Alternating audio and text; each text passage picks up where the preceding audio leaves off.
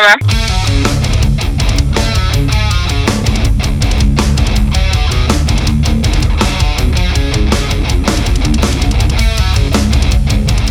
And the call to violence is back in your guys' life. So thank you guys for answering. I'm your host, as always, Raj Galardi. I'm back here with Mike Connerton to bring you yet another dose of some fun MMA banter.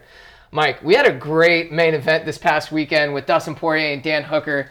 We talked endlessly last week about how much of a barn burner this was going to be, but it still outlived its expectations. Um, so, what what were your initial thoughts going into this main event or post this main event? it was just insane. Honestly, like I don't understand how they kept going that long. Like they like were the output in the second round was so crazy that for both of them, I can't believe they kept fighting at that pace throughout the whole fight. It was incredible. Yeah, it was almost it was almost a detriment to Dan Hooker to put it on that. I mean, we were talking about that uh, last week. How Dan's probably gonna look good early, and then once they both settle in, Dustin's gonna take over. And even though we called the action almost to a T, like it was still just totally shocking to watch. If the I if mean- there was 20 more seconds in the second round, Dustin might have lost. Like it was getting a little. He was definitely putting it on him. You know, it's funny because um, you know Justin Gaethje, Eddie Alvarez, they get these titles of like, oh man, these are the uh, these are like the king of violence in MMA. But dude, Dustin Poirier not only has a finished victory over both of these guys, but now this is a third. Uh, like, I mean, all of his fights are seeming to go like this now, where he just puts it on guys. And he almost takes the Nate Diaz route where he wants to drown guys, but he takes he, he's willing to put himself out there more and he deals way more damage than Diaz would. Oh my God. And He so it's so it's harder. dude, and and it's just it's uh it's just crazy to think how far Dustin's come from like I, I don't do you remember when he first debuted? Oh yeah, and he was skinny then. He Dude. filled out so much. I mean, like dude- if you look at a picture from when he debuted to now, he looks like he's like two of that person. Well, dude, he like, he came in at like 21, man, 22. Oh, he was young. And I th- it was either the I think it was uh, I think it was fuck. I want to say it was UFC 125 when Frankie Edgar fought Gray Maynard was the first time. Let's see. Let's just take a look cuz now it's going to bug me. But I think that was his debut and he actually took it on short notice. Uh, he was supposed to fight uh, or I'm sorry, he fought Josh Grispi. I know this for sure. And Josh Grispi was supposed to get a fight against Jose Aldo, and Jose Aldo pulled out, um, and then Dustin filled in. But I just want to see, and that was yeah, Josh Grispi, UFC 125. So that was January of 2011. So it was nine years ago, and I mean, he put a beating on Josh Grispi, who was supposed to, you know, get the title shot, and he kind of started the beginning of the end for Josh Grispi. But I mean, like coming in that young, coming in that hot, that young too, and then just like, look, you may not re- like people the may not people realize that this beat him are all like exactly. good ass dudes. Look, like he's been in the UFC for nine years, only has one, two, three, four, five Six. losses. five losses. Five losses, Oh, and what? Two of the okay, one's to Conor, former champ.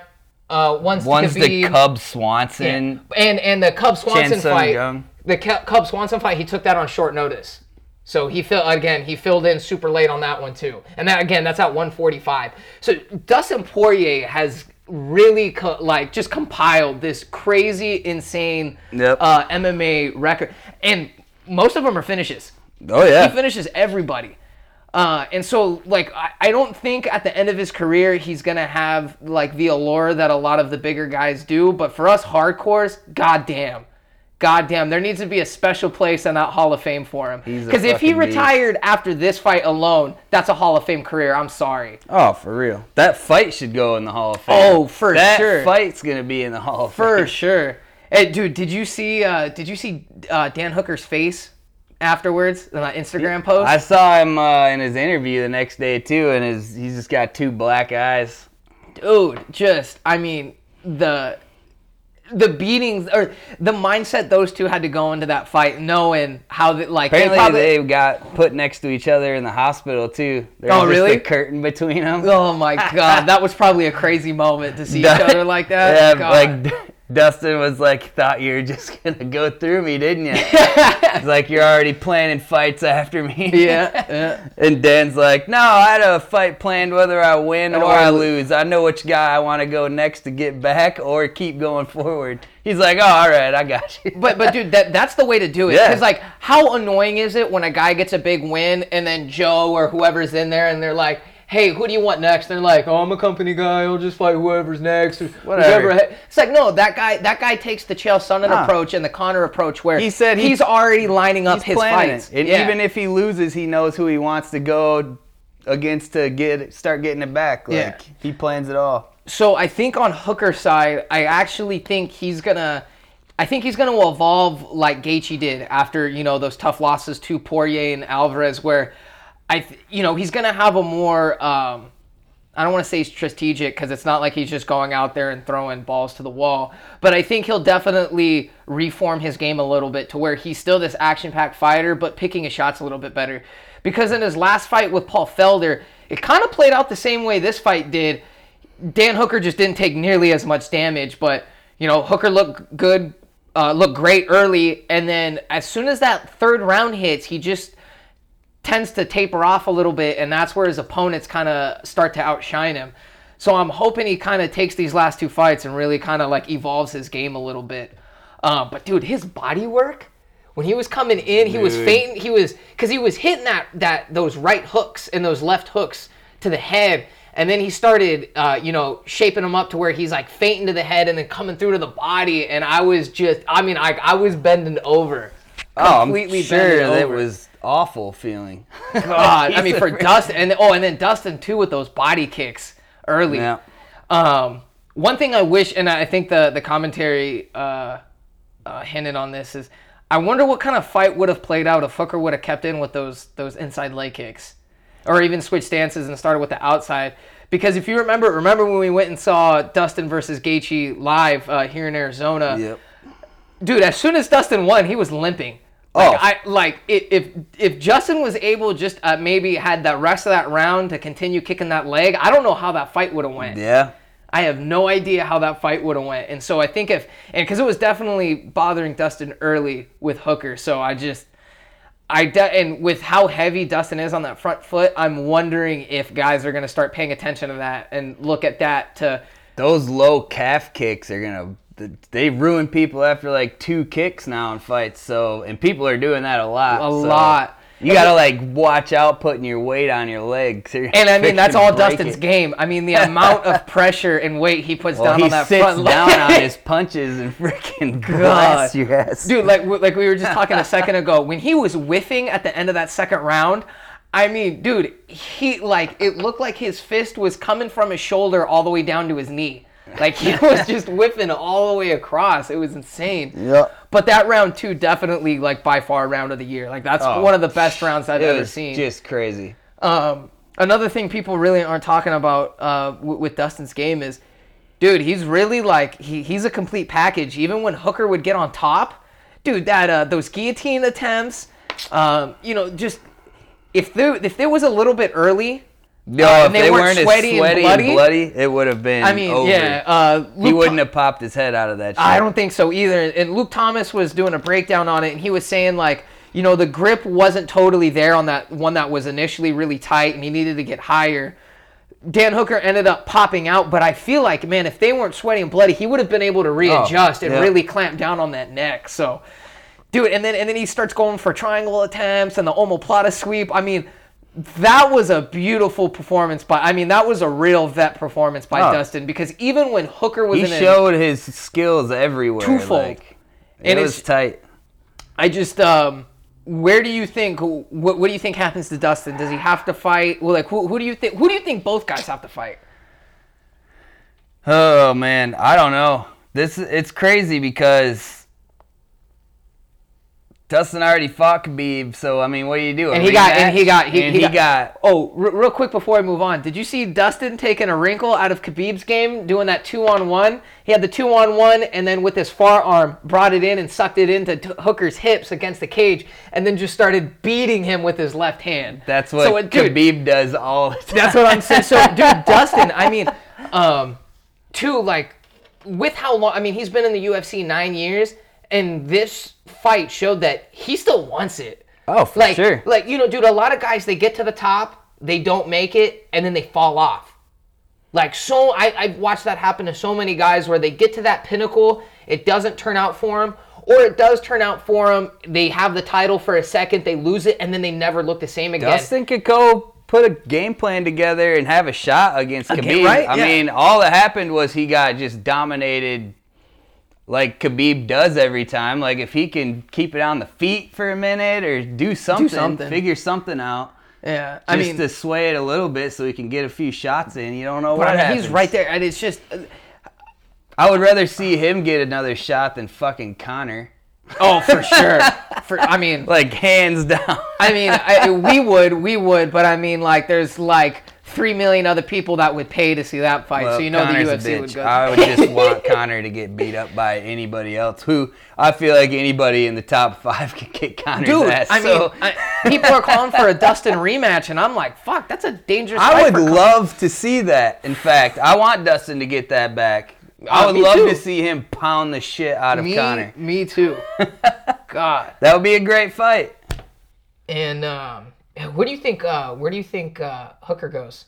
So that's what I want for him next. I want Dustin to fight Conor, Conor? next. Yeah, no, that's a that's a great fight. And Dan Hooker can. Uh, who's Dan Hooker gonna fight? Dude, next? uh, Charles Oliveira, man, he's just waiting in the window right there. And with another big win, he's gonna be right up there in that top four, top five. yeah. So well, I I, mean, I don't think Dan Hooker is gonna move No, because what they were three and five. They'd probably stay at the same spot they're at. I mean, I wouldn't that. see any movement because Yeah. I still feel like Hooker is a bad matchup for pretty much everybody else in that division too, Yeah. except for the guys at that you know top three, very top, top, four. yeah. But yeah, right outside of that dude, that I mean, that dude, that dude's dangerous. And like, Yeah. if you don't come What prepared, about that guy- Al Iaquinta?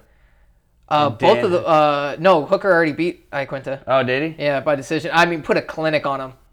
And I was actually, I actually thought that was a shoe in for uh, for Al and Al and Dan Hooker made me eat my Hooker words on that one. showed you. Oh, dude.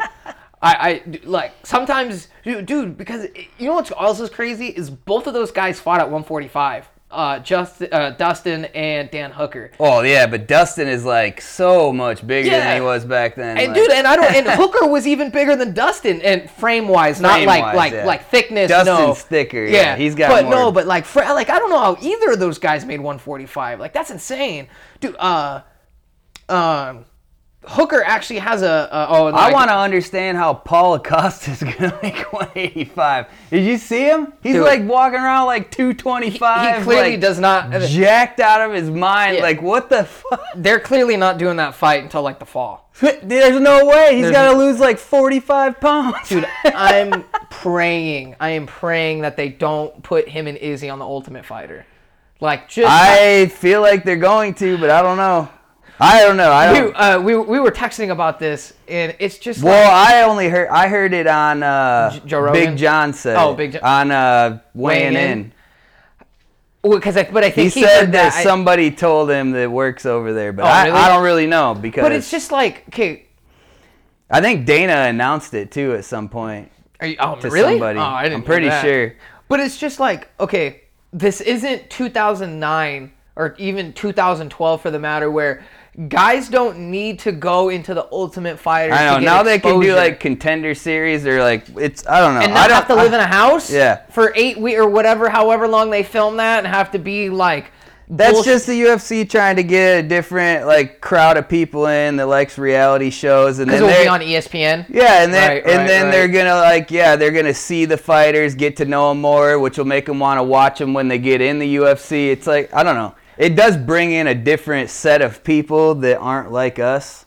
Yeah, I guess. I, I get. I mean, So it's, it's I a guess- good you know like what? marketing ploy, I promotion wise, but it doesn't matter to us. I didn't think about the sense that it is now on ESPN, so people tuning into Sports Center or whatever ESPN programming that hey, there's a I mean, I'm not like this, but there's a whole bunch of casual sports fans that hey, I got no, uh, there's nothing on. Let's put on Sports Center or what's on ESPN and they don't really give a shit. They just turn on ESPN because they like competitive sports. Yeah. So you're right, there would be a, an influx of people who are just like you know, if Sports Center does a package oh hey, highlighting, this is, yeah, this is cool. Like maybe I'll keep following this Exactly. guy. And then when eventually he's in the UFC, they got those guys watching. right, it right. I, you know, what? I didn't even think about it that way. So that's a good point. And then, but two, it's like, what are the what are Costa and uh and uh, Adesanya gonna do? Are they gonna do like Zoom training camps or something where they're like, like Uh, probably. dude? Because Brazil and Australia, they have some of the strictest shutdown laws right now with this whole thing. Like they're having Yeah. to take UFC's having to private charter them out of there. Uh, did you see those pictures of Dan Hooker having to quarantine in Australia? And he's I like, heard- I read like- an article He's like looking at his kid through this giant barrier because he has to quarantine for 14 days in some Oh, isolated that is place. such a pain in the dick. Dude, could you imagine having to look at your kid through this barrier? Like, and it's it's like the it's like a So why can't they just test them and say, "Hey, you don't have it," because it doesn't show up for 14 I have days? I, no- don't dude, understand the I whole have thing. No idea. I mean, dude, uh, I mean across across the board with this whole COVID thing, there's nothing consistent. Yeah, I don't It's- like if you test him and he doesn't have it. Are you saying that he could still get it within 14 days and it would never show up in a test? I don't understand how I that have- works. I have no idea. I have no idea. But yeah, that that whole process is going to be weird. So I I don't know if they're just going to bring them out, if they're going to bring Izzy and Paulo's team, have them quarantine with the guys, and then they're literally for eight for eight weeks not going to have any outside contact with the world. But dude, you're to have to pay these guys a lot. You're to have to pay those That's a teams lot of money. dude th- like do you know how much i mean to convince me to do that alone and to and like to convince those guys like that's insane that's completely Yeah, i, I have don't no know how idea the logistics of this are gonna work it's fucking nuts You're right. They shouldn't do that. That's no i would and, and dude i don't want to like That's too stupid. yeah would it would it make up for some funny moments between those two yeah but dude I, fuck the funny moments i just want to see those guys If fucking this fight bullshit wasn't going on and it was just like regular business as usual, Yeah. then I would be makes all about it. but Well, dude, not, especially so- because like, okay, dude, I don't, I don't want to make any assumptions, but it's like the way Costa fights and how often he fights, and when I say how often I fight, he fights, I mean how often he doesn't fight. But there's clear like mixed with that and like his weight, how big he gets, like it's not like that dude's taking a, a fight on a month's notice. And so I don't know if it's I'm not saying anything, but I don't know if it's a USADA issue where he's you know needs to make sure his you know levels are where they need to be and stuff. but he out of gets the system, tested but- whenever. Like USADA will test him whenever, right? So, but I I don't know. Maybe he fucking knows the fucking I mean, dude, he already got in trouble. guys. He He's already got in trouble for using an He's IV fucking once. switching piss So- and Yeah, I don't know, dude. I like putting blood tubes in his arms or something. all I know is that dude's as jacked as a dude can get. His weight is fucking atrocious right now. He fights at 185. That is less than I weigh. by like by like I weigh like 190. 195. dude, I, I And that motherfucker fights like 10 pounds less than me and he looks like he's like 3 times my size. And what's also crazy is talk about a pace. That guy keeps a motherfucking pace on you. Like that dude can throw body hooks and face and head hook like all fight. And he did like you know how Romero Romero will his do body it. is made of EPO. I'm just saying something's right? not right. I don't know. I don't Something know. ain't right. All I know is I can't wait for that fight, and that's probably my most anticipated. I It's mean, gonna be the best. I if Izzy just fucking flatlines him, pieces him up, and then flatlines him. Do you imagine how amazing, how big of a star Izzy will be? oh, dude, that? that's it. dude. That will be him blasting off, and John. They'll be like, "Fuck you, Jon Jones." yeah, you can take a seat, You right? can just go ahead and go do whatever you were Go talking about, going doing. to school or whatever. It's God. fine. we Oh. got our guy. dude. Yeah, the, uh, man, I just hope that fight happens sooner rather than later, cause, dude, I'm sick of these guys at the top. Not like it, it's weird. It's like guys get super active, and then all of a sudden they get to the very top, and all of a sudden, all like there's a log jam, and all of a sudden they only start fighting once a year, once every other year, two times. You know what I'm They saying? get greedy. I get. I mean, That, I think that's what it is. Like it's what they get greedy. They're I don't know if you can really call it greedy if you're like I mean, putting yourself not- on the line like that. But No, okay, I think get they it. just want their worth. They want their worth. I get that, but the UFC's never going to give it to them. So it's Well- not really them being greedy. You're right. It's the UFC being greedy. Exactly. There we it's go. the UFC being greedy. But the UFC's trying to make it look like they're being greedy. Yeah. Dude, yeah, yeah, yeah. Call media agenda spin right there, right? Yep. Shit. They're trying to like make it look some way, but it really is like they do deserve a lot more No, money. they do, but it's like They it deserve a lot more money, and the UFC can afford to pay them more money. They're not going They're not to going- yeah. because there's always somebody else who's gonna Exactly. do it I for less. So why would they do that? I was just gonna Yeah. say it goes back to this whole Gilbert Burns situation where it's like somebody will always do it for less, right? exactly. And so yeah, until they And then that person's gonna get to the top, and there's gonna be a log jam there because they want more. But then some other dude's gonna do it, and it's just gonna keep going just like that. you really have to be like, I mean, on the outside looking in, you really have to be okay with like, I could be getting that. I'm not gonna ask for that. I'm gonna take all these tough fights, hurt my body, hurt my mental health, hurt all this stuff, but I'm willing to do it for pennies. Like you really have to like, because you To can't get look. started, you Dude, do. Yeah, yeah, no, and it, I mean, like even in Gilbert Burns' I mean, look how long it took freaking Masvidal to have enough money to do what he's doing. Look at Diaz. He was fighting for what twenty fucking years in the UFC. like, Well, like yeah, I mean, I think he moved over. I think he moved over around 2013 after the Strike Well, Force yeah. thing. But I mean, dude, he's been fighting. or he's been fighting for Yeah. like twenty Yeah. plus years. Yeah, so it's just, I mean, that's gonna be definitely a revolving door for for a long time. And dude, until I mean, again, Because people, the dudes coming up aren't necessarily doing it for the money yet. They're trying to like get their freaking name Name out there and yeah. prove themselves, and then it turns into for the money, well, dude, I'm hoping. which means they'll do it for nothing. Yeah. Well, I'm hoping, uh, you know, Sean O'Malley. I'm hoping he's putting, uh, like he's. I'm hoping he's putting the word out there because he's the first guy in his position that I've heard be like, no, no, no, no, no, no, no, no. Like, show me the money and then I'll take those higher end fights. But until you guys show me the money, I have no problem fighting these guys. I'll just the- beat up Yeah, these dudes down here all day All for day. whatever Yeah. they're, they're paying them right now. Exactly. That's a good way to do it too, because they know like, well, we want you to fight these other guys. Well, then you got to pay me. pay me.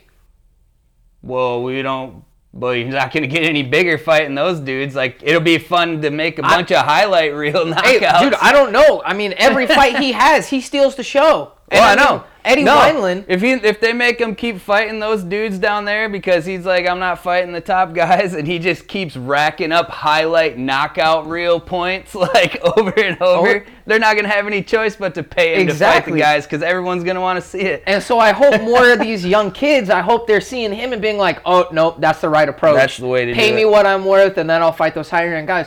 How many times have we seen it where a guy, a young kid or a young guy Yep. comes, Comes in, up. has two big wins, all of a sudden starts fighting Fight the top some five. dude who's freaking yeah, like a Overeem. Like Yeah. Overeem's making like what seven hundred thousand, Yeah, and the dude he's fighting makes like 12. forty Yeah. or whatever. Yeah, twelve. But yeah, it's just like until guys really understand how this game works and you know how they can actually start making money, they like they they all need to get on the same page. No.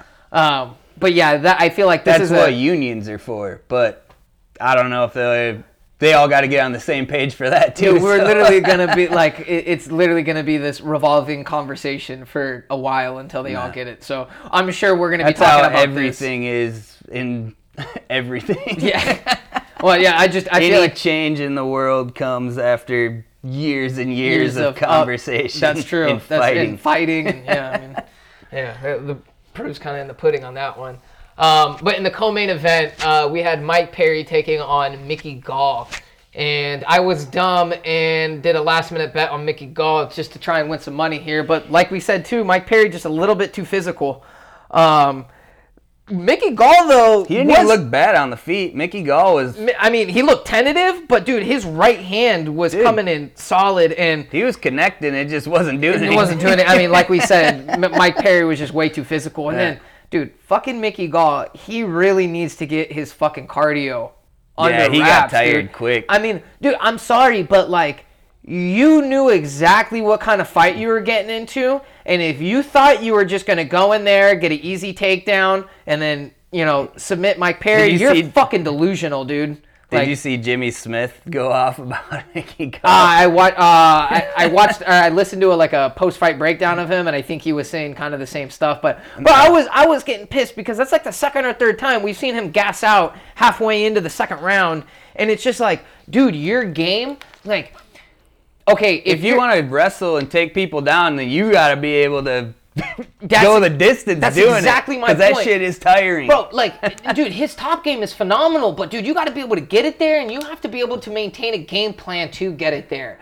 And when you're fighting a guy like Mike Perry, who's seasoned, fought way, way, way better guys than you. He's a way more seasoned vet. and he's like three times as strong as you. like, dude, you like, why aren't you doing more road work? Half the time he freaking got out of shit by power. He didn't use any technique. Exactly. He just fucking powered his way out of it. Like So that fight was super frustrating to watch. Yeah. Super frustrating. I mean, God. But I mean, like, two at the same time on twofold. It's like, Mike Perry, how are you letting a guy like Mickey Gall kind of ta- like piece you up on the feet like that? Like, I'm not saying he got hurt. I'm not saying he was Yeah. in any danger, but he was getting hit with a lot of shots that He he, was. shouldn't have been getting hit with. And I think that but has a lot to yeah, do. Yeah, it wasn't doing anything. But if it was somebody else, it would have been Ex- a bad night. Exactly, exactly. well, dude, that's why when he starts calling out these guys after that, I'm like, dude, Mickey Gall was just hitting you with right hands all night. Like, Uh, what? he's all talking big like he's gonna move up because he wants to fight Darren Till. If he fights like that with Darren Till, he's gonna get That's what- knocked the fuck out Bro, so fast that it's not even gonna be funny. Darren Till's left hand? Are you kidding me? He will jackhammer that shit into his face, and it won't even. It's just gonna be a quick night probably if he fights like that. And I think this all goes back around to like, who the fuck is this guy training with? His girlfriend, bro. God Did you see her damn. holding the mitts? All the way out here, bro. She's literally like like a flight attendant or like a like a. Uh, what do you, or whatever you call those The people? air who are like, traffic yeah, air, yeah, controller. air traffic control. Like she's like going like this with the with the fucking pads. But dude, what's crazy is like, if Mike Perry, Mike Perry's young enough, he has enough potential, enough like he's he dude, he has all he has all the characteristics and all the makings to develop into a real, real serious fighter. And so it's not too late for him. If he can get some really good guidance and a really good team, really good coach or whatever, mm-hmm. that dude's a. I mean, that dude's gonna be problem. he said that he plans on building a team. Like, Yeah, did you watch? yeah. Did you And watch? he said he wants to go to Florida. He want he wants to go train with Yoel Romero, and he wants to like build a team of guys around him, Yeah, kind of. But he wants to do it with Yoel. Like he, he's not stupid. No, he's not no. really probably No, training dude, with dude. his girlfriend. No, he was just saying. Of that, course but not. No, no. I think we're, we're I mean, that, again, that's just a thing Yeah. people can play into to build up. Clearly, he was training and he was in really good shape. Oh, yeah. So he was doing something right. I do think this is how, uh, um, you know, two probably going into this fight. I'm sure, like, again, everyone likes to po- uh, poke fun at him like he's stupid, but I think he knew, like, hey, this guy's dangerous with grappling, and I do have to watch, you know, my defense in some areas, but he probably knew I'm way more physical. I hit way, Way harder. stronger, And so yep. I'm probably, he's probably thinking, like, this is a really good matchup for me. Let me be kind of weird. Let And be probably noticing that Mickey Gall gets tired all the time. He knew that he was in better shape. better shape. Probably. So I'm sure he was like, "Nah, this is the fight where I'm going to be a fucking weirdo in the lead Yeah. up and say a bunch of crazy Yeah, shit." and then People I'm gonna, gonna just kick discount his me." ass because Yeah. I know I'm gonna kick his ass. Exactly, exactly, exactly. Um, after that fight, though, God, this fight was this another fight that fucking pissed me off. Why? Okay, I love John mm. Vellante. I love him. He's you know my Dago brother from back east and everything. But holy shit, did he look so shitty? And it's like Gian is the most inconsistent motherfucker I've ever seen. He's entertaining as fuck, super entertaining. But dude, like I, anytime he's on the card, it's like, oh, stay away from betting on that fight because he may be favored, but dude always finds a way to lose. No. Always finds a way to lose. And he, dude, he looked like Super Mario in there with that gut, fighting that. Trying to heavyweight. remember, this was the choke from the bottom, right? Yep, yep, yep. So yeah, Maurice Greene. Yeah. Uh, yeah, Mo Greene. That didn't even gets- look like he had him choked. Really, I think Bro, he I'm was just. you, I think he was just tired and felt super trapped, tired, so he tapped and he got out. like claustrophobic, and, And so he he, tapped, started like yeah. hyperventilating, Yep. and so he tapped. I think that's what happened because he wasn't being choked at No, all. He no. was just being held there, like. My issue with this fight is that it was on the main card. There were so many other fights on those prelims that could have had that spot that would have been a way better example of high level MMA. But I mean, I, I I hate when they put fights like this on the main card because of name value or because in this case that it's a heavyweight fight.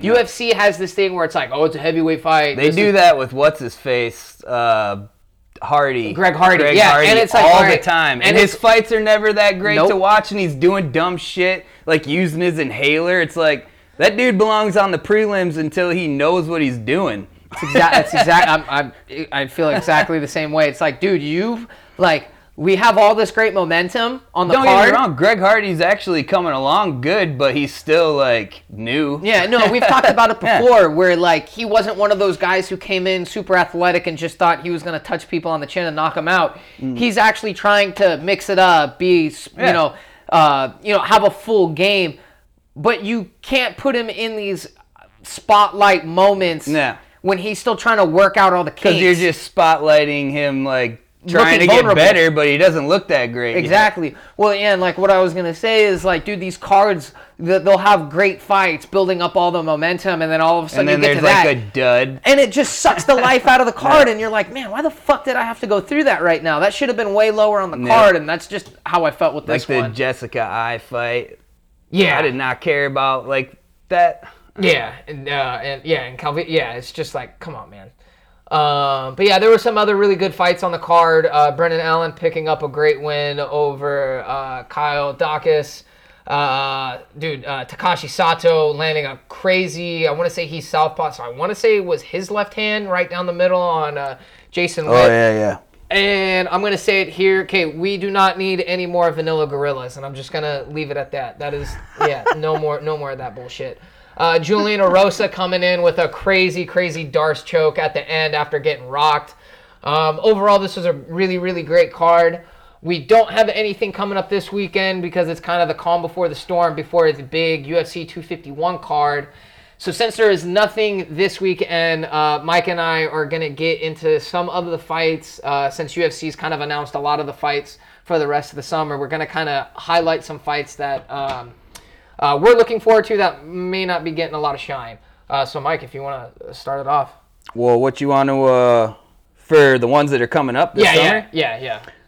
I mean, Frankie Edgar and Pedro Munhoz. I'm freaking pumped for that shit. And Frankie's going down to freaking.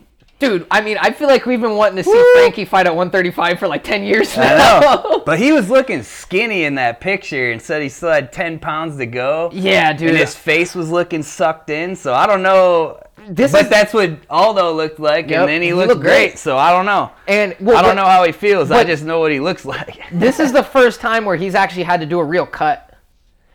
He like Yeah. that's what's crazy about Frankie is he's gone his whole career without actually cutting weight. And what's insane is he's been competitive his whole fucking career. Yeah. Former champ. No. He's fought for and you don't think of that. He's not cutting weight to do that. So really, like we've never seen him look sucked out because Right. he's always just No, no, Ready exactly. to go. I mean, dude, I think I mean I think he had to. just to not used to it. I think at 155 he even had to like bulk up a little bit just to stay kind of well when when he was the champ at lightweight that that whole division has evolved now where dude those guys are so big like if you Oh, look at the light lightweights now compared to the lightweights uh, you know when when he was champ and before that like those guys actually all the guys that were at the top of lightweight would all I mean a lot of them did and a lot of them would have to now move down to 145 for sure. Yeah. Like those guys are way too small with those I mean Now I mean people we, are like huge. like like we said Dustin, Khabib and Dan Hooker alone like those guys are fucking Well, once they actually started getting the science of cutting weight That's true. down really well, then people can now just cut Yeah. ridiculous amounts. And they didn't used to do that very No. well. No, people I mean- would be freaking dying and shit. Well, dude, you look like BJ Penn moved down, former champ. Gray Maynard moved down. He was a former champ. Kenny Florian moved down. Uh, I'm sorry, uh, Gray Maynard, former ti- title challenger. Kenny Florian, former title challenger. Yep. Clay Guida moved down. Uh, like all those guys ended up beat. You know, all, all those guys ended up moving down. But dude, I'm. s- That's a, such a dangerous fight because Pedro hits hard for being a jiu-jitsu guy. He hits hard, and so it's no matter where that like fight it's goes. scary on the feet because you could get put out, and on the ground, I mean, And and and, and and Frankie's game is that volume on the feet, speed, mixes Mixing and takes downs, but it's like it's kind of a dangerous fight against a guy like Pedro who's comfortable everywhere, and we don't know what kind of speed. Uh, we don't know what kind of speed Frankie's gonna have at 135. Might be faster. Think so? You think it going up, up against those uh, 135 pounders? Well, I don't know. You, I, actually, I don't know. It's tough, right? And especially because you know Frankie's kind of long He's tooth, probably gonna gain a little speed from being a little smaller, but you're right. All those guys are Dude, those guys are, are already, not cutting. so- I mean, yeah. I don't know. It's but that's why this fight is great because it's like man, there's so many questions, and so Pedro doesn't cut very much. I don't think so. I don't know. I would have to. He's not that big of a guy. I, I mean, I don't know too much. I'd about have his to weight see. cut, I want to see them next to each other. I haven't too. seen any. Th- dude, that's why it's like it's such speculation until those guys weigh Yeah. Mm-hmm. in and they face off. Because until then, it's like, dude, you, you don't really know shit. Um, anything else you want to talk about on that fight? No, I'm just excited. Oh man, me too, me too. Um, one I want to get into that's actually on next weekend's card that probably won't get a lot of buzz until after it's over is uh, Yuri uh, is uh, Volkan Ozdemir and uh, Yuri uh. That's on the prelims Dude, too. I think it? it's the main event, on the prelim? uh, on the main event. But I don't know if if you're familiar with Yuri at all. But this dude has been on a tear in Japan and in uh, and in uh, Russia. Uh, I don't know where else he's fought in Europe, but dude, I don't think I've heard of. Oh him. my god! So he started out. I think he's from the Czech Republic, but you know, I think he was fighting on those like KSW M1 cards. Rizin ended up signing him, and dude, this dude is a berserker. Um, after, after we finish up here, I'll pull up some of his highlights Yeah, yeah. so you can uh, so you can get familiar with him. But this dude has been in. He's the Rizin light heavyweight champ. I'm actually really surprised that UFC got him and Bellator didn't, just because of the relationship between Bellator and Rizin. But uh, he had some early losses. He kind of had the same uh, evolution that Gaethje did, where he, dude, in all of his fights, he was just coming forward, getting hit, but didn't care because he had a great chin, but he had great power. So he's killing guys, killing guys. And then he ended up a few years ago. He fought King Mo. Uh, he's actually fought King Mo twice, but the first time he fought King Mo in the finals of Rizin's tournament, and Is it Rizin or right, whatever it is. uh, and King Mo ended up catching him because Yuri was just kind of like rushing in, trying to knock him out, and King Mo caught him. They rematched uh, just a year ago, and Yuri flatlined him bad. And so Yuri kind of has that, uh, you know, he looks great with all the. Uh, actually, he has a. Uh, his last fight was against uh, our boy CB Dollaway. CB went out to Oh, shit. Rizin, and bro, Yuri I, him up yeah, bad. I heard that he didn't. Uh, No, would you uh, would you see him at uh, Gordon Biersch and he was crying about it? no, no, I haven't kidding. seen him at Gordon Biersch since Uh, that uh, one just time, but no, I've seen him. I've seen him there twice though. I, I know. I have seen him there yeah, I twice, know, but I know. But uh, but yeah, and and dude, UFC's not throwing him a bone with uh, Volkan Ozdemir, so this is gonna be a a great fight to see where Yuri's at. And I think if Yuri can look good against Volkan, I'm not gonna go on a whim and say Yuri is the guy to beat Jon Jones because I definitely don't think that. But I think if Jon Jones leaves the division, is sitting out, Well- UFC tries to stri- or UFC ends up stripping him. Don't be surprised if he ends up being your champ at 205 because I think he stacks up really good against uh, both Jan and Dominic Reyes. And those are going to be my fights to lolook out for in the next couple years. Is really, guys, watch out for Yuri making. what the, about making. Santos? Oh, dude, I forgot about Bro. Santos. Dude, 205s. dude, 205. Dude, we, we were kind of in the dark age of 205 for a There's couple some years. dudes there now. But, dude, we're. I uh, mean, Jones has beat most of them already, but they were close, Close. fights. Close. And yeah, like they weren't like ass whoopings. They were like, I thought he No. could lose his title. yeah, and, and Dude, if Santos knee didn't get screwed up in the first round, I think that fight would have been different because it was still competitive Oh, super competitive. while he had one leg. Super competitive. and and two, like it goes into like you know if Jon Jones really wanted him to get him out of there with a ta- you know that's a whole separate question. But if we're talking just about the competition itself, yeah, dude, all of those uh, those last few Jon Jones Yeah. fights have been really really stupid close. Uh, but yeah, keep a look on that fight. Mike, what's your next one? Uh, Gustafsson and Fabricio. Bro, talk about questions, going up dude. heavyweight. Talk about questions, man. Going up to heavyweight. I have no know. fucking idea what's gonna happen in that fight. I, I can see it. Fabricio just taking him down and choking him, or I could, I don't know, or he could Well, get dude, kicked it's in like- the head. I don't know what's gonna happen, really. Werdum looked so fucking shitty against. He didn't Oleinik. look good at all. You're He right. looked so bad, and he really gave that fight up in that second and third round. yeah, he did not look good. If that's what, if that's how he comes, I think Gus will fuck him up. But And I don't think he would have taken know. that fight unless because let's be honest, I'm sure he came into that Oleinik fight. I mean, he had the two year absence. It did not look like he was in the gym at all. But he was probably like, "Hey, I, you know, I'm better than Oleinik everywhere. I've way better Muay Thai. I've better stand up and better in the clinch, and I'm obviously better on the ground. So I probably don't need to work very hard in this fight. I'll go collect a quick paycheck, and then I'll work hard. You know, you know, work out a little bit harder in my next fight." Clearly, that didn't pay off. uh, that's if a that dumb his- way to look at shit. How else would you uh, like? What other excuses could you make for him? but yeah, like I, that, yeah, I don't know. But if he, comes had a in, bad night, if he comes in looking like that against Alexander Gustafsson, Gustafsson is gonna put it. It's gonna he's Oh. gonna put a clinic on him on the oh, feet. he is. He's gonna put a severe. But do you think Gustafsson is taking this fight to stay at 20 or at, to stay at heavyweight, or is this like a comeback, a fun comeback fight at heavyweight, and but ultimately to go back down to 205?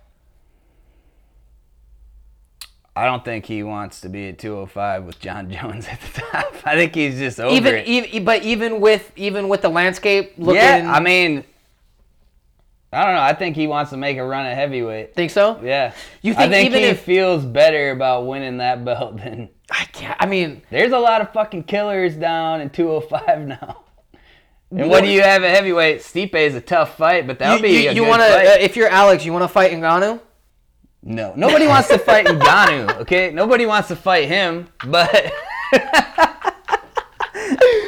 Okay, so okay, okay, so let's just say Jon but Jones. but there is a game plan to beat Ngannou that the guys know that can beat him know how to do. And is Gustafsson one of those guys who can implement Probably that game not. plan? He's probably gonna get pounded. God, I, I mean, I don't know. He is a lot faster, but it's like, dude, with those clubs coming at you.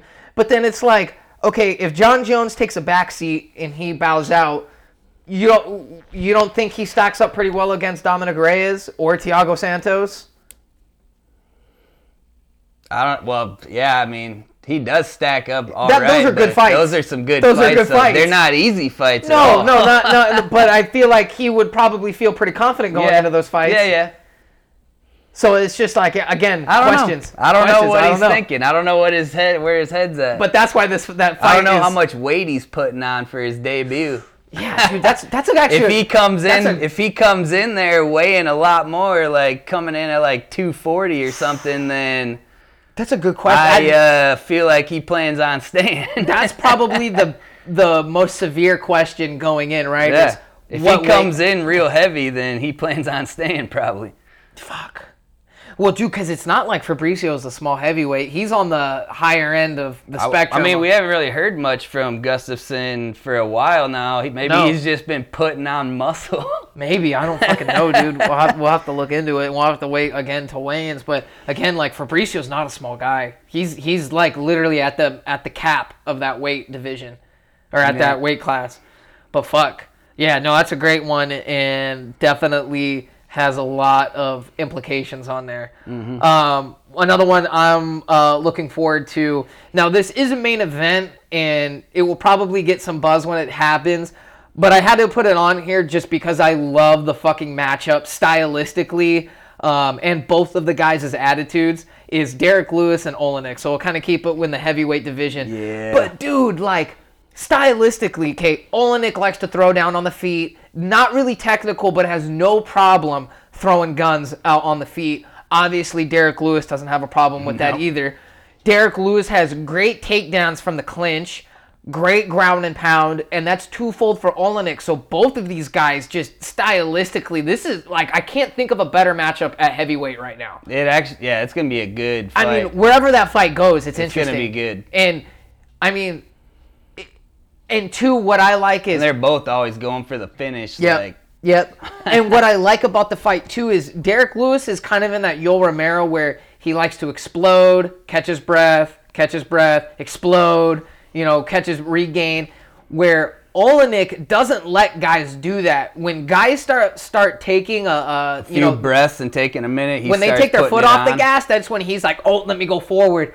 And so I could I could see Oleinik, you know, if Lewis Gassing puts it up, out. I could see I could see Derrick thinking he has it, exploding, not get the finish, having to take his foot off the gas, and, and then, then Oleinik Oleinik coming, coming right in. back and winning. Well, dude, like rocking him, getting a takedown, and then choking him out. Like I could totally see that Mm-hmm. happening. And then I could also see Oleinik rushing in, thinking he has Derrick hurt, Derrick catching him, or him. yeah, or getting a takedown and then just beating them up from the top position. So, dude, that that fight really, really, really gets me It's gonna excited. be a badass. I- I- I really can't wait agree for with that fight. Hundred percent. Um, one other fight, and uh, then I'll throw it back to you that I'm really looking forward to is um, uh, Randy Brown and Vicente Luque. I mean, anytime Vicente Luque has a fight coming up, I'm super stoked. And Randy Brown hasn't fought the same guys that Vicente Luque has, but dude, Randy Brown is a savage. Uh, that fight's taking place on Holm versus Aldana on August 1st. Uh, so we got like a month before that fight. But dude, if Vicente Luque can get a win here, I think he fights somebody in the top 10 of that welterweight division. And yeah, he has, you know, some, you know, he has that tough loss against Thompson but dude, his striking. I mean, once he kind of gets the the the distance figured out a little bit better and his takedown defense a little bit better, that dude's gonna be right up there with the top of that division. So I'm super stoked for that fight. Uh, what's your last one? Uh, fucking Darren Till and Ooh. fucking uh, Ooh, Robert Whitaker. Whitaker. Yeah, Ooh, I have no idea how that fight's gonna play out. dude, I'm pumped for it. I don't, I think that uh, Whitaker is gonna be a little much. I think that you, uh, volume wise. Yeah. Well, it's just I don't know I where. think he's gonna pressure him a little much, and I think he's gonna overwhelm him.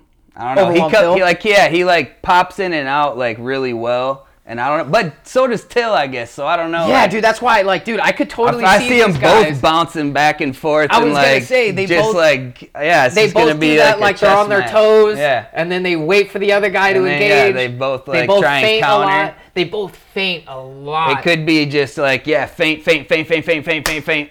Feint, feint, feint, and then they'll like get it. So that's gonna be a like. I yeah, wonder. I wonder. I wonder what that first round looks like because, you know, Whitaker is coming off that knockout loss uh, to Adesanya, and he did get in a lot of trouble doing exactly that, doing that pop in and not really popping out at the right time, and then Till, you know, he does that a lot too, but was kind of tentative against Gastelum. So I don't know if that was a new weight class thing or if that had to do because his confidence wasn't there because he was coming off those back-to-back losses to Woodley and Masvidal.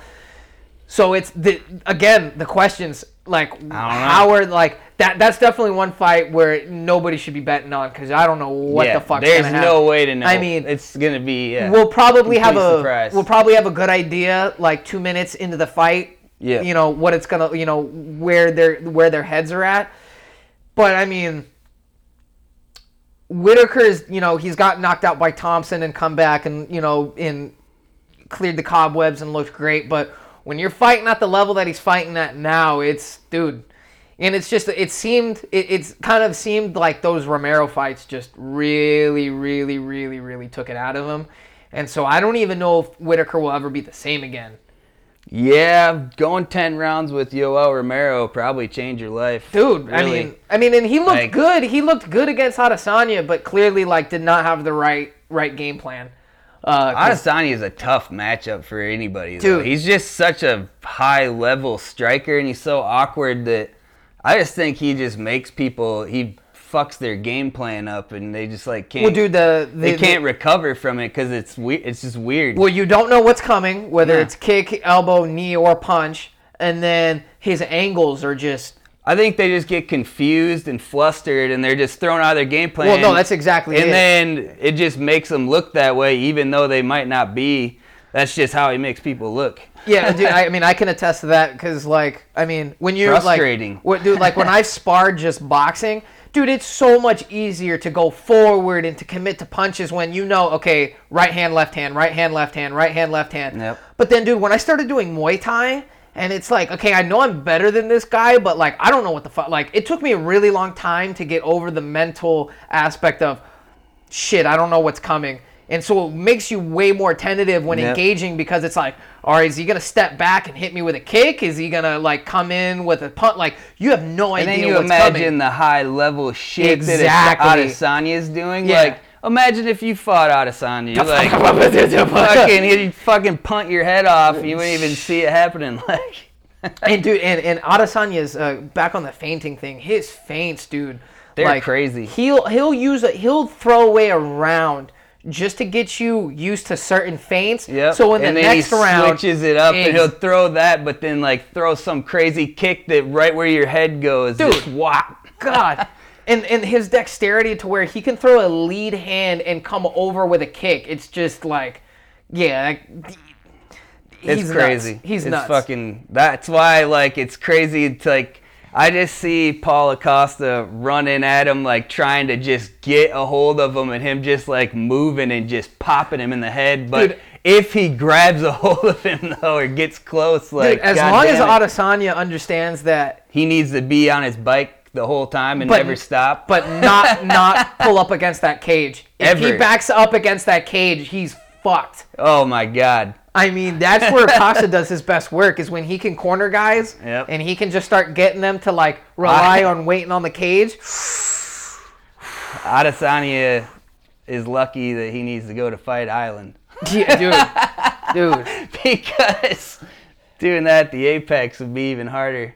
God, I mean, yeah, but going back to to, to Whitaker and uh, and Till, Yeah. and you know what too, Till's one of those guys that we were kind of talking about earlier. You know, had a couple of really great wins, and then at 25 gets thrown into a title fight against a seasoned vet like Woodley. It just makes him look stupid, and then has to take on another seasoned vet like Masvidal, and he gets laid out there. And it's almost like again, he's one of those guys who had a couple of big wins, and then all of a sudden got thrown, you know, to the monsters and you know UFC is not the promotion to where you know you get beat up by the monster, so then they start throwing you lower end guys. Nope, you No. just fight No, those top You're guys from there here once on you out. once you make it there. It's you're there. So we'll, we'll kind of see. We'll have to see where Till kind of evolves from here, because dude, at 185, dude, it- That's like, exactly what uh, O'Malley's trying to avoid. exactly, exactly, and smartly. Yeah. smartly.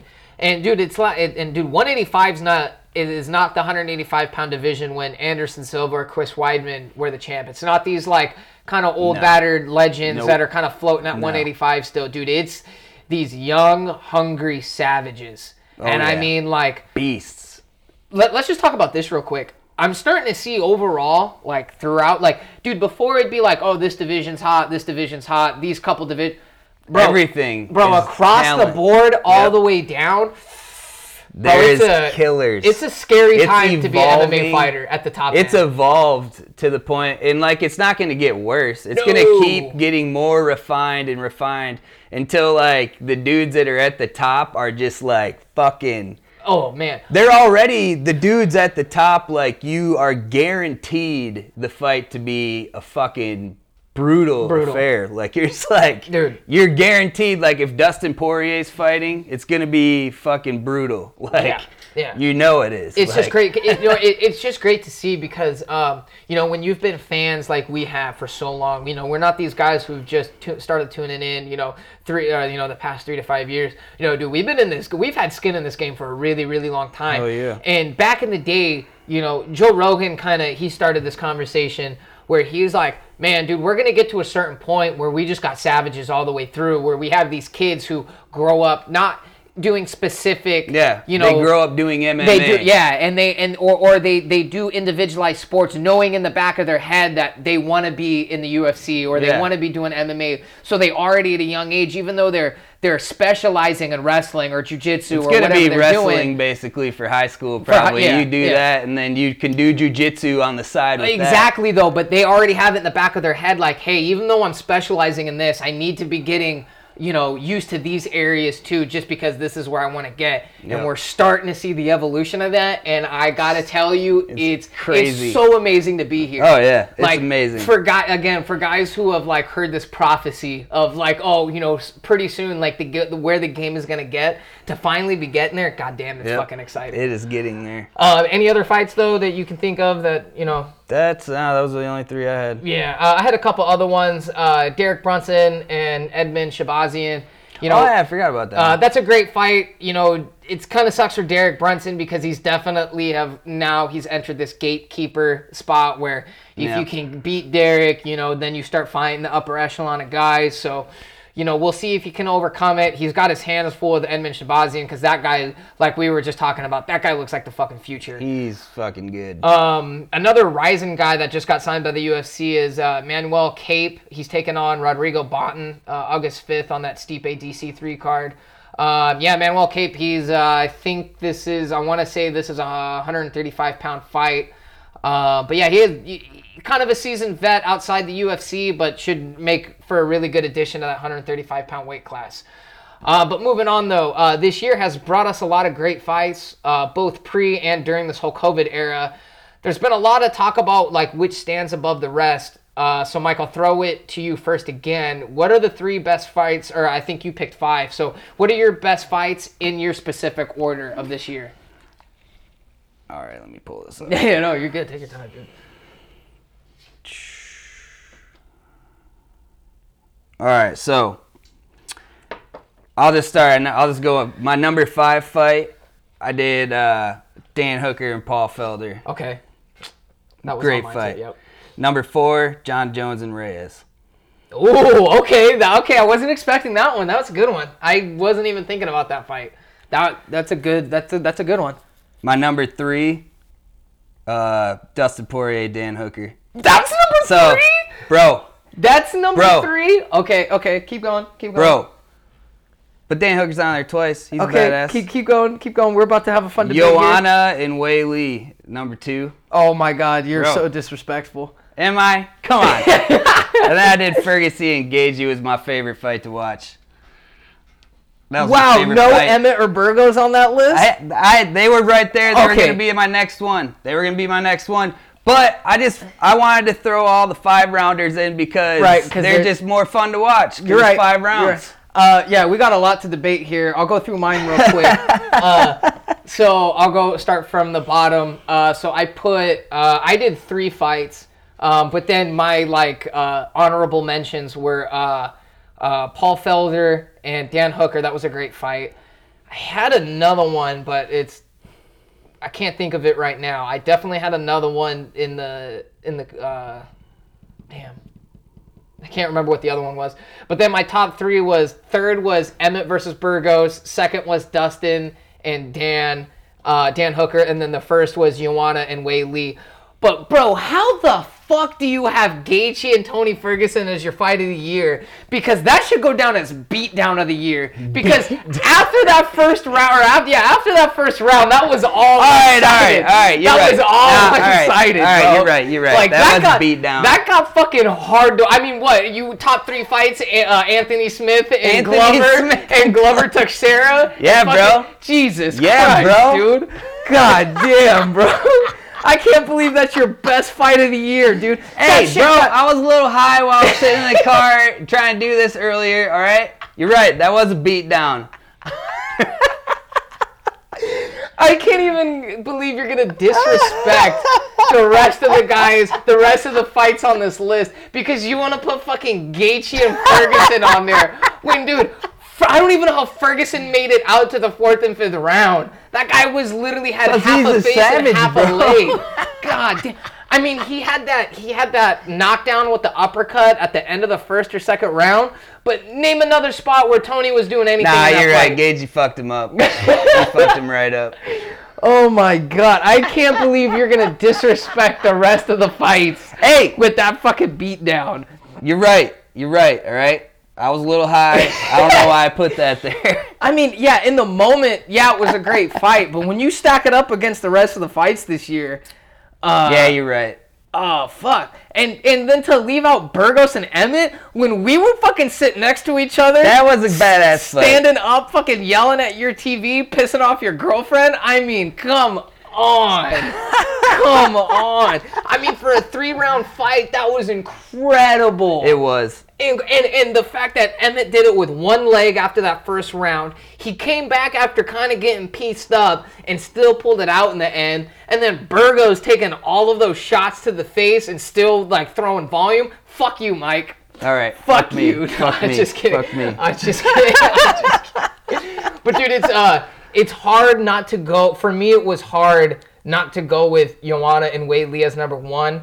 I think Yeah. I had more fun with Dustin and Dan. Just because they're dudes. I get, but dude, but like, I think that's kind of more of like It a is. recent, uh, It- was more I of a recency bias thing too with with Dan and Dustin. But Joanna, it's like when you can get I, I I like watching like I am all for women fighting and all that shit, but I find it more fun to watch dudes fight than Me girls. too, dude, I I- don't know why. It's just I know- I, you know I, I- still like watching the girls fight. It's awesome, but I get more excited to watch the dudes beat each other up because I don't really. no, I'm, I'm I, you know, mean- I, I mean, at, the, at the lower end of the divisions, especially at one thirty. The high level girls, I love watching Anytime, those fights. It's anytime, great. and especially one, 115 is definitely by Yeah. far the most competitive and well versed. But anything below the high level people is I don't know. It's not. It's the, not the same. top 10 at 115s really has really come together.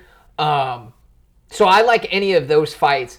But dude, I just I mean that by far was the best women's fight of all time. Like Oh, it- for sure. but, like That was crazy. And it was just I mean when you put in like we've always talked about this when you put in the stakes um, and the level and what those guys were going through. I mean, they both had a lot to prove. Weili was, you know, this new champ who nobody really knew a lot about. Starts Jessica Andrade, but for a lot of the casual fans or you know, casual to in between that casual to hardcore base, you know, maybe not not too familiar with her. So I'm sure a lot of people were like, "Oh, Joanna's gonna come in here and you know probably get her title back," or and then Joanna coming into that fight had to kind of put those those Shevchenko fights and those Rose fights to rest, and she had to go in and prove not only to herself but to the audience that hey, no, I'm still competitive and I could still be the champ on any given day. And so both of them coming in to have to prove themselves. that. Yeah, and so I just I, I feel like the, the combination of everything in that fight that has to be fight of the year.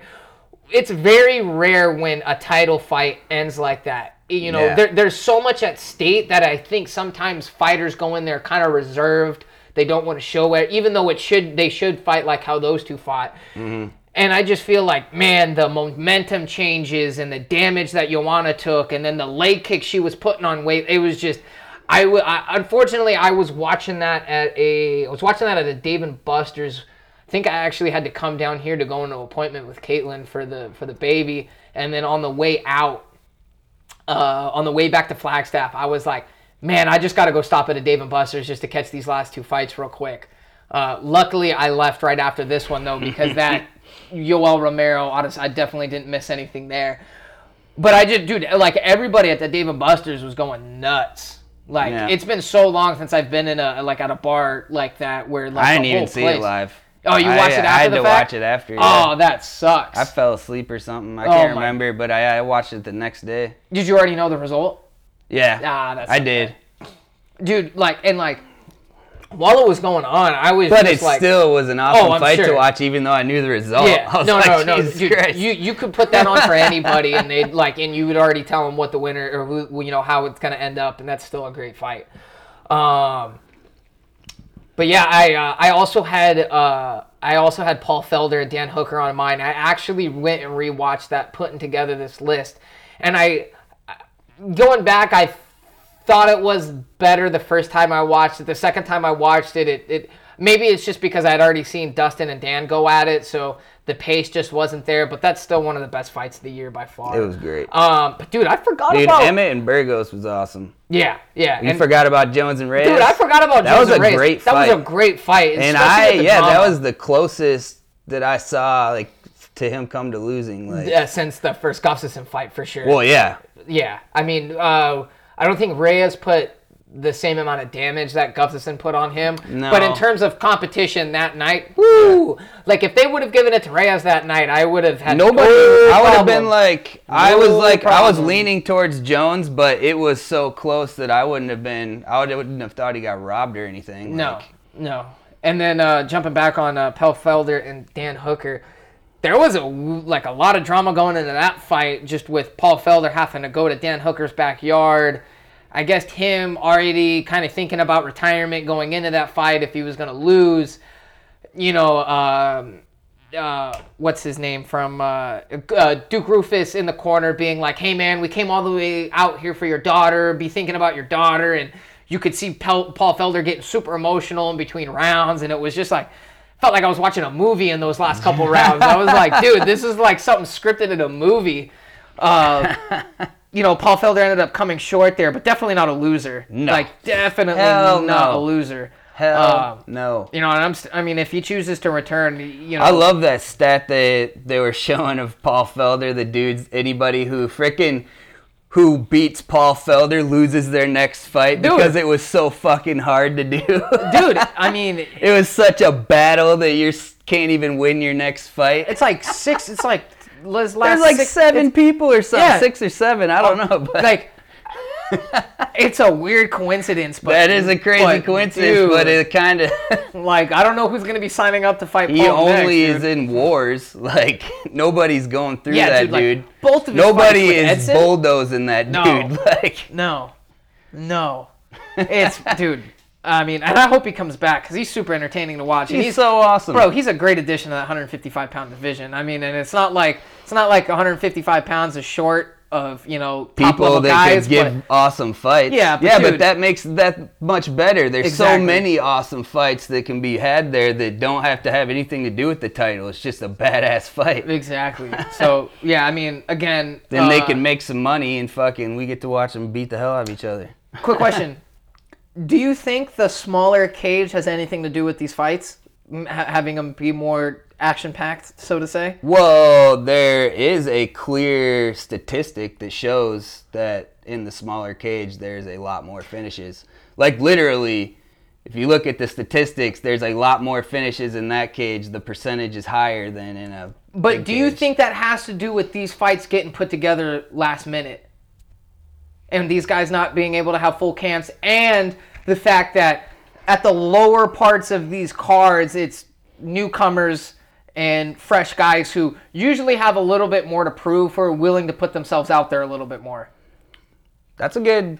That's a good viewpoint. Cuz yeah, I saw that Because it is it that is you're right. If they're fighting in the apex, it's usually like a short like a short notice fight that just came together. For I mean, yeah, to the, these last couple cards have all gotten put together, or at least finalized. I don't know how much prior notice they have to it being announced, Yeah. but for the most part, these uh, cards know. have been. Yeah, it's. It's something to just Something keep think an about. eye on to Yeah. see like if it stays that way. But I don't, Yeah. I don't know. I was wondering about that because I was like, oh man, maybe the smaller cage is. I mean, you know, it definitely gives you less room to run. So if somebody wants to wrestle you, they can get a hold of you easier. Like just true. even if you're in a stand-up position, you can't run back as far before Yeah. you have to engage with the people. I mean, there's what- le- there's less room to run, is what it is. Yeah, Like, yeah. or So I- move around before you engage with the person. There's less room to move around Move before around. that happens. yeah, I mean, Because somebody's coming towards somebody at all times. yeah, yeah. So- and I, dude, I, I just I wonder what it's gonna look like when we start getting the,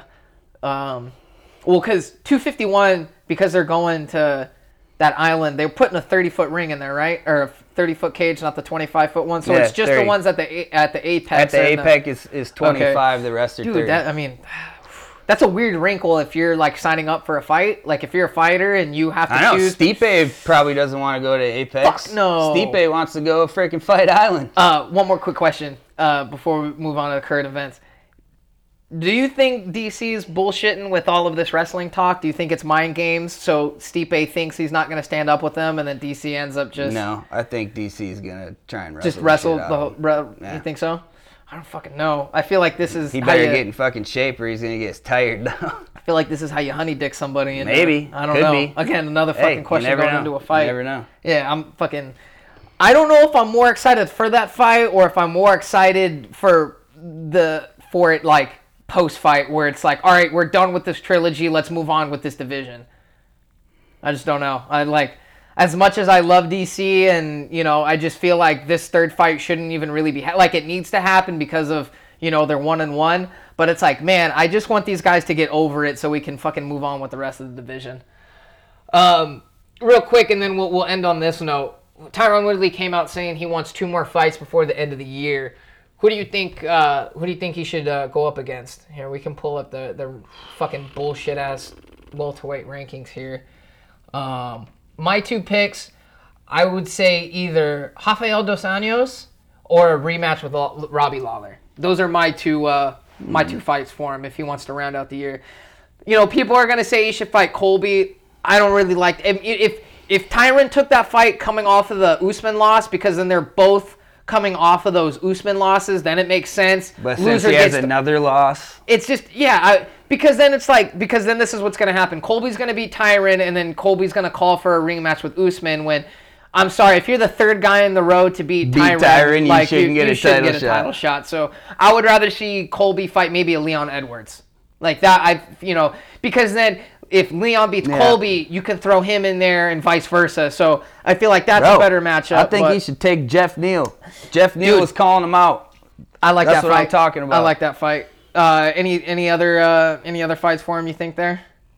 Mm, Oh, Magny would actually be a good fight too. Magny would be a that's good a tough. fight. I actually think that's a bad matchup for for Woodley. Yeah, Now I say now, that Magny, Magny, and or Geoff Ne- Neal. Okay, and I'm going RDA and Robbie Lawler. Can't go wrong with any of those fights. But that's uh, That's basically us saying so when they when he loses to those guys, he can fight those guys. I'm just much, kidding. We weren't no. saying that. Um, that's uh, about all we have for you guys this week. Uh, until next week, this has been the Call to Violence. Uh, I'm Raj Galardi as always. This is Mike. All right, it's Take been fun, it easy. guys. Have fun. See you next time.